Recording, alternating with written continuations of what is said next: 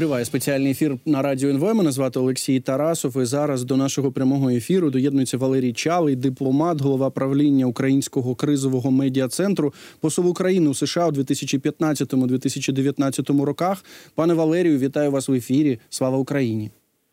Героям слава вітаю вас. Ну спочатку з вами хочу поговорити про те, що ми бачимо і чуємо з боку НАТО Північно-Атлантичного альянсу. Як повідомляється, сьогодні почалися наймасштабніші е, з часів холодної війни навчання НАТО. Там серед іншого відпрацьовують захоплення Сувалкського коридору Росією, тобто е, подають певні сигнали Росії.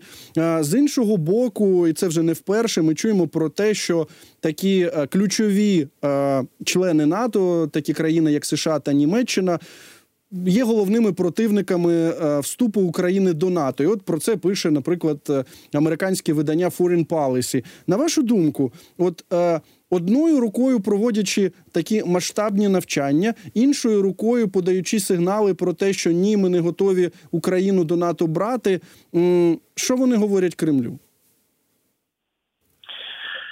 Я передбачав таке запитання, і перша позиція, що США і Німеччина виступають проти. Ну це насправді процес динамічний, і я можу по фактам історичним сказати, так Німеччина е, там, в 2008 році, коли розглядалася можливість е, якраз рішення по е, приєднанню до НАТО через механізм Membership Action Plan, була проти. А США, наприклад, було за. Е, тому це рішення США прийняли напередодні і навіть здійснили серйозні кроки. Тому я не думаю, що треба робити висновки прямо зараз. Я би відповів так на ваше питання. Ультиматум, який Росія направила країнам НАТО і Сполученим Штатам 17 грудня 2021 року, в якому е, вимагала юридичне підтвердження багатьох питань, Е, зокрема, не проведення навчань такого роду, де супротивником визначається Росія, а НАТО це зробило. Зокрема, не постачання озброєнь Україні, НАТО це зробило. І от наступна одна із статей, шоста, як я пам'ятаю, того проекту угоди була, що е, країни НАТО зобов'язуються ні в коєму разі. Не брати зобов'язань по розширення НАТО подальшому, і там окремо виділялась Україна. Так, от таке враження, що ну крім там ще е, таких натяків, що і не можна ніде і в Центральній Азії всього цього робити. Оце от зараз момент, на який е, відповіді поки що країни НАТО не надали. Тобто, що відбувається зараз від е, США, Вашингтону, ну і очевидно від Берліна, від Лондона, Парижу, Варшави, очікується рішення. Чи вони цей ультиматум сприйняли, чи вони цей ультиматум не сприймають? Вони вже показали, що ультиматум вони от цілісний такий не сприймають, але оцей виклик це дуже для них серйозне питання, політичне. І от тут цікавий момент виникає: вибори в США.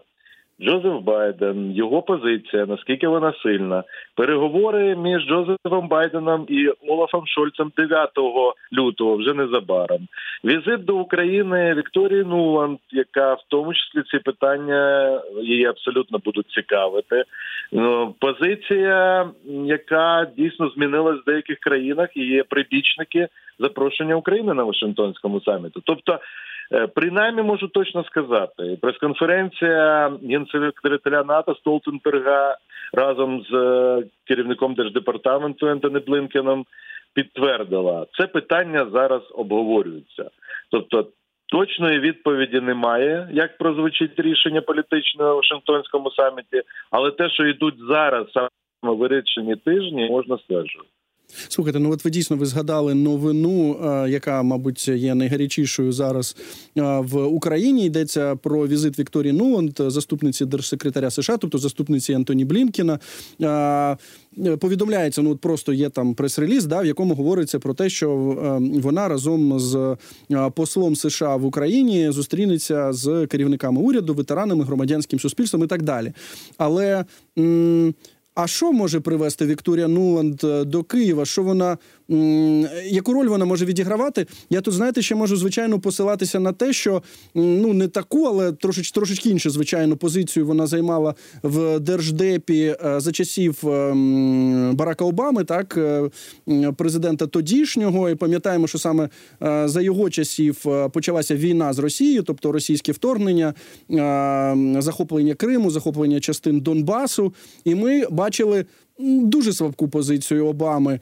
То а що може Вікторія Нуланд привести до Києва зараз? Ну, давайте не будемо згадувати вже часи досить давні.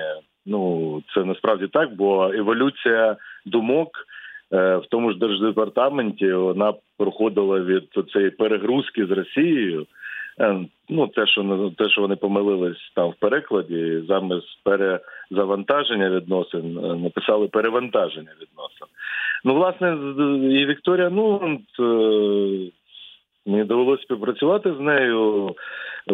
Вона, я би так сказав, в неї міцні позиції стосовно того, що таке Росія, вона це знає дуже добре, в тому числі і позиції стосовно глобальної безпеки.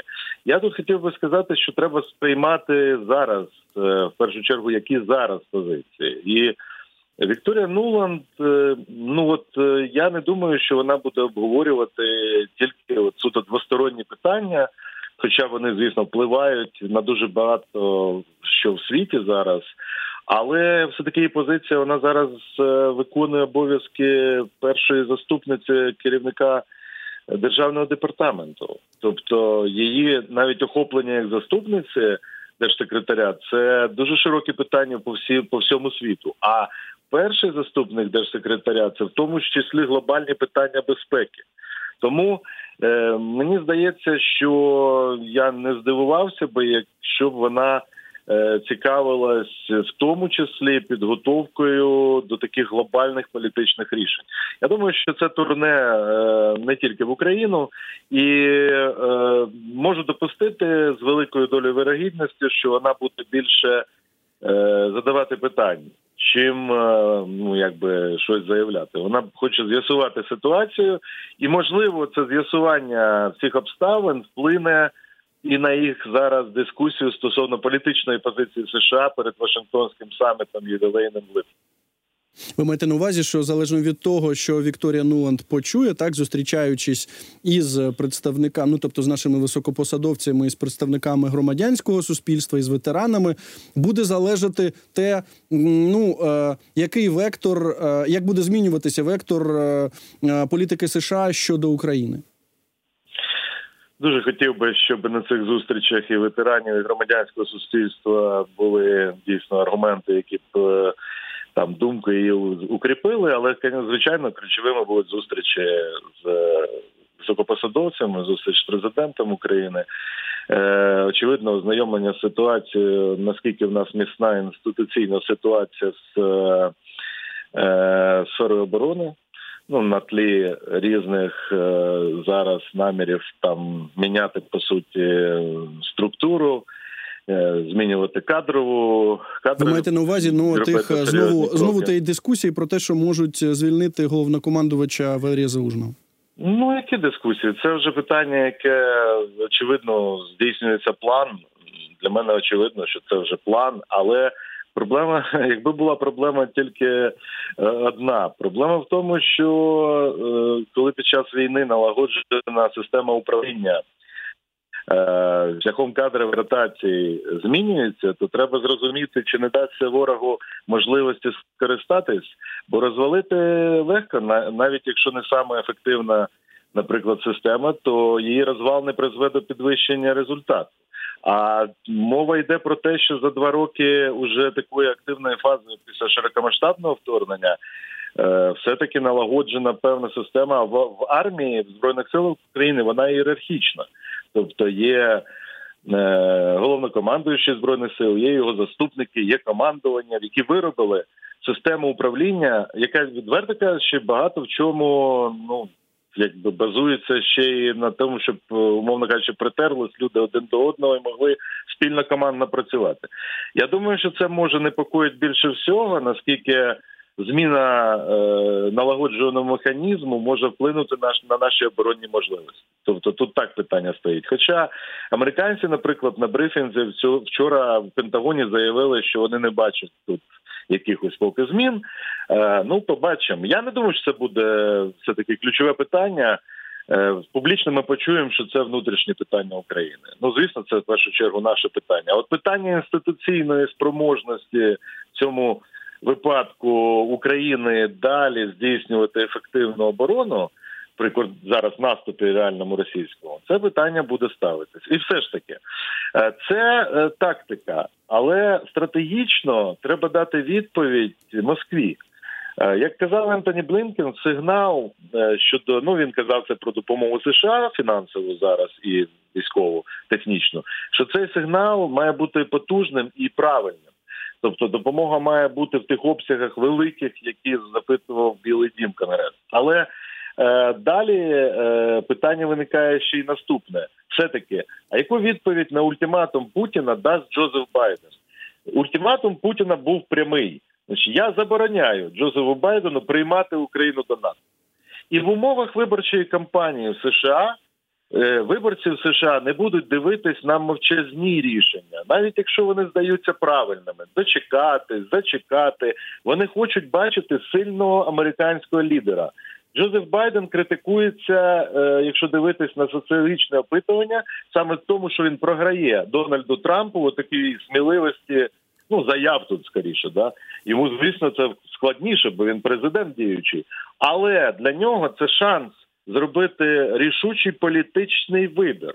Я думаю, що це е, заява про початок е, запрошення України і початок не, не вже членства в НАТО, а початок цього процесу це була би заява, яка надала би е, міцності виборчої кампанії Джозефа Байдена. І на відміну від цієї фінансової допомоги від конгресу, це не потребує погодження конгресу.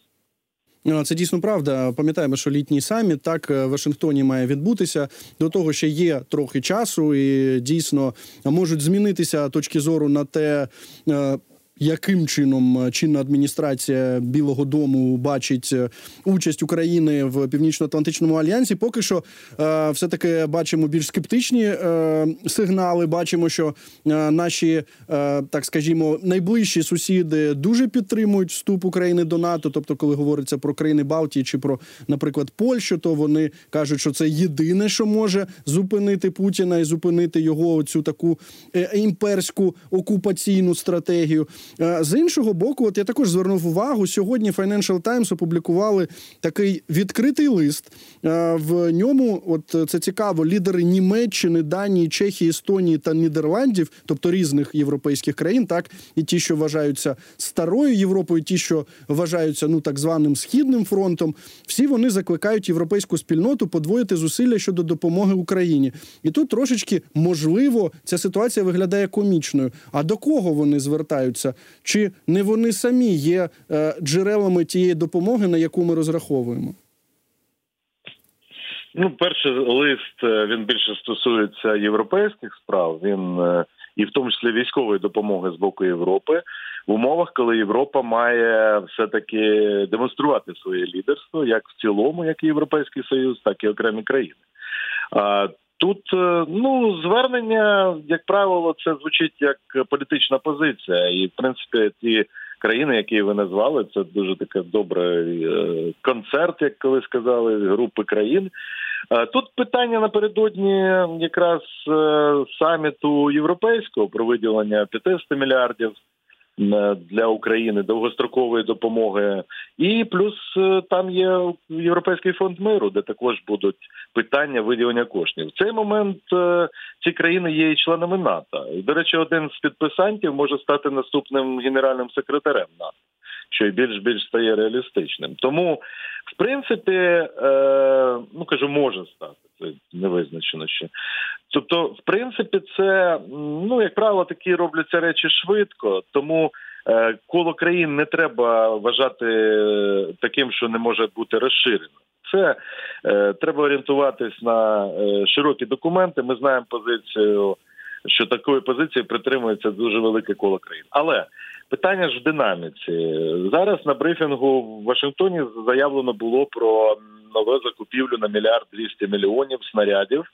220 е, тисяч снарядів з боку НАТО. Американці говорять про свої е, кошти. Тобто, в принципі, можна сказати, що процес, який Путін хотів би зупинити вже от найближчі місяці, е, і витягнути свій зараз, ну через такі ультиматуми, витягнути свій результат. Він вони йому такого не подарують. Але важливо, чи спроможні будуть країни Європейського союзу і НАТО в Європі перейняти більшу ініціативу. А в умовах, коли дійсно в США давайте будемо відвертими, тобто є певна слабкість на сьогодні, яку я пропоную, от те, що я сказав, Джозефу Байдену, це був би сильний хід. Вони це знають. Тобто вони шукають формулу насправді, але ця формула ну має бути дуже проста. Не треба вишукувати, винаходити велосипед. Треба просто прийняти, е, можливо, комусь здається ризиковане, але єдине можливе рішення на сьогодні дати Путіну простий сигнал. Твій ультиматум нічого не вартий. Ми приймаємо рішення, так і ми бачимо безпеку в Європі і світі і. Е, це може бути початок процесу, це може бути запрошення до політичних структур і не поки що не застосування п'ятої статті, а очікування завершення гарячої фази війни. Це так, але е, ну я думаю, що ми маємо зараз концентрувати нашу увагу не на проблемах. А так як ви про лист сказали, на тих позитивних сигналах, які є, і до речі, ще один позитивний сигнал для мене особисто. Я дуже довго говорив, що нашим основним планом для влади, для президента, для всіх, хто працює на це, має бути саме максимальне зусилля по членству в НАТО, а не манівці там пошук якихось додаткових паралельних треків. І от буквально на днях. Навіть вчора я бачив заяву після зустрічі президента з е, співголовою групи, от такої створеної в свій час по гарантіям безпеки, але зараз прозвучало зовсім інше. Ключове завдання сконцентруватись на досягненні членства в НАТО. Про це сказав глава офісу президента Андрій Єрмак. Тобто, причому з таким викликом приєднались експертні кола, журналісти, широкі групи. Ну нарешті. Нарешті сигнал пішов е, з банкової. Треба об'єднати зусилля зараз, особливо, щоб не було б тільки запізно. Тому що, на мій погляд, ключове рішення буде прийматись вже ну так, якщо не 100%, то базове вже на найближчій зустрічі е, лідерів США і Німеччини 9 лютого в Вашингтоні. Ну так е, до от, е, саме цієї групи так е, приєднався там держсекретар, колишній держсекретар НАТО Расмусен, який, до речі, вже декілька разів висловлював думку, що треба приймати Україну до НАТО навіть частинами. Ну, в сенсі, от та частина, яка зараз звільнена, не є тимчасово окупованою, має стати членом НАТО. Не впевнені ми всі в тому, що все таки дослухаються до такої думки пана Расмусена. І от ви сказали так про те, що зараз в принципі принципі для самого е, Джо Байдена, так е, чинного президента США, було б е, дуже правильно прийняти таке сильне рішення. В тому числі воно може стосуватися і ну того, щоб запросити Україну до НАТО. Але якщо подивитися ретроспективно, чи ми бачили от такі рішучі ризикові сильні ходи щодо України щодо того, яким чином протистояти російській агресії? Звісно, ми бачили еволюцію позиції е, Сполучених Штатів, і, зокрема, президента Джозефа Байдена. Я вам нагадаю, що в свій час, попри е, ну сталість такої постійно політичної позиції на підтримку суверенітету територіальної цілісності України, е, тобто і будемо допомагати скільки, скільки стільки, скільки потрібно. І я вам скажу, що були заяви, що от США танки ну не можуть дати, навряд чи дадуть. А про F-16, про взагалі забудьте, бо це ескалація. Ну ви ж бачите, воно змінюється, але. Ну, досить повільно. Проблема не в рішеннях, проблема в тому, що це рішення приймається пізно, і це дає змогу е, ворогу підготуватись і фактично зневелювати ефект від таких рішень. От цьому проблема. Е, Зараз е, повідомлення вже офіційне про Е, трохи збільшення відстані наших можливостей через е, ці е, бомби, які можуть там 145 кілометрів мати дальність більше, ніж Хаймерси запускають ракети. Але це ж рік назад рішення було прийнято. До речі, ну якби це все відбувалось точно політичне рішення було вчасно кожен раз, то ми мали би ну абсолютно інший результат. Тому проблема таймінг, динаміка, крок вперед. Треба робити крок вперед поперед Росії, а не навпаки. От е, яскраве свідчення оці всі погрози ядерною зброєю.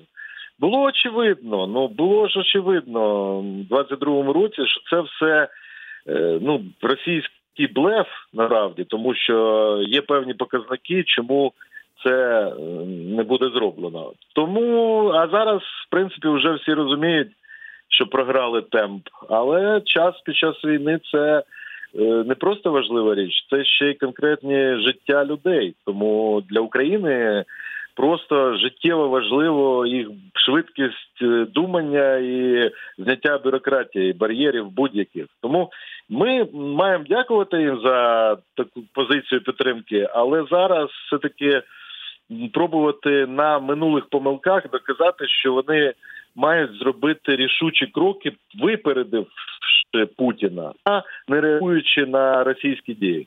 Я думаю, що було б великою помилкою зараз їм упустити момент, коли Росія може через якийсь час, там, скажімо, наступної зими, як я бачу, таке вікно можливостей для них. Е, підсилити свій тиск вже на країни НАТО. І якщо зараз не випередити Росію і розставити всі чітко оці всі lines, тобто сказати чітко, все, ти можеш що завгодно робити. Фінляндія стала членом НАТО, а ти був вилазив штанів проти. Стала Швеція стане Україна стає членом НАТО. Процес пішов, процес закінчиться незалежно від того рішення, і це би охолодило росіян. Вони би просто не змогли е, піднімати ставки е, після ну так, ну якщо хочуть, підняття таких ставок з боку США і їх Союзу. Я впевнений, що ну, 100% знаєте, аудиторія, яка зараз вас е, чує і бачить наш ефір, е, що вона погоджується з вашою думкою. Звичайно, пам'ятаємо, що є як це сказати, е, різні баланси, різні баланси, різні ваги, в тому числі і в Білому домі щодо цього питання. От ви сказали про те, що буде зустріч канцлера Німеччини Олафа Шольца. Він завітає 9 лютого до Вашингтону, буде зустрічатися з президентом президентом США Джо Байденом, і що там на на цій зустрічі можуть вирішуватися важливі питання. Але ще є е, саміт ЄС е, 1 ем, лютого, тобто це от буквально завтра. Там е, мають е, нарешті щось зробити, здається, з Орбаном. Чого ви очікуєте від цього саміту? От е, яких рішень ви очікуєте звідти?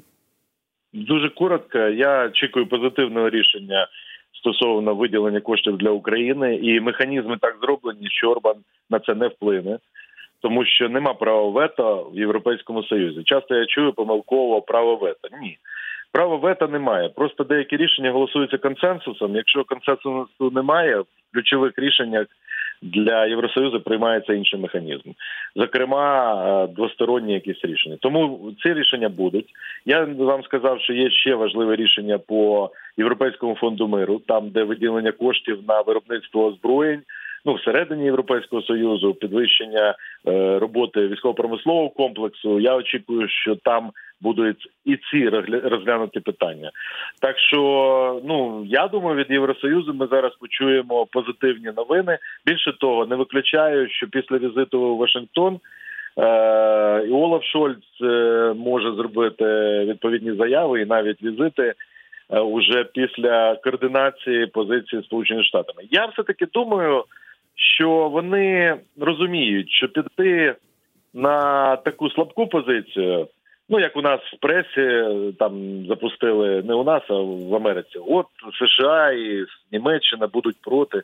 Е, вони не проти, вони виробляють е, стратегію, виробляють конкретні рішення. Їм треба буде запропонувати Вашингтоні а, е, сигнал Москві, не тільки Україні, а й Москві.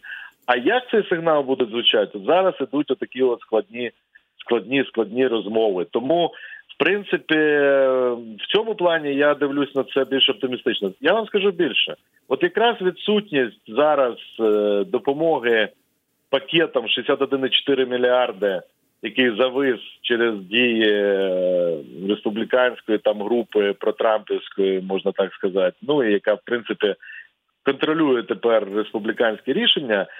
Е, Через палату представників і персонально Майка Джонсона, в цих умовах оці нюанси в позиціях, коли громадяни країн і США, і Німеччини, і інших країн НАТО і Євросоюзу підтримують Україну, особливо ті, хто можуть ну ближче до нас знаходяться. От тих лідери, ну точно скажу, вони не зможуть зайняти слабку позицію, бо це вдарить просто по їх політичним перспективам.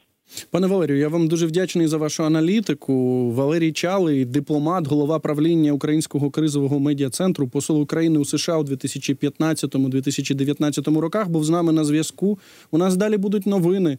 Після новин повернусь до цієї студії.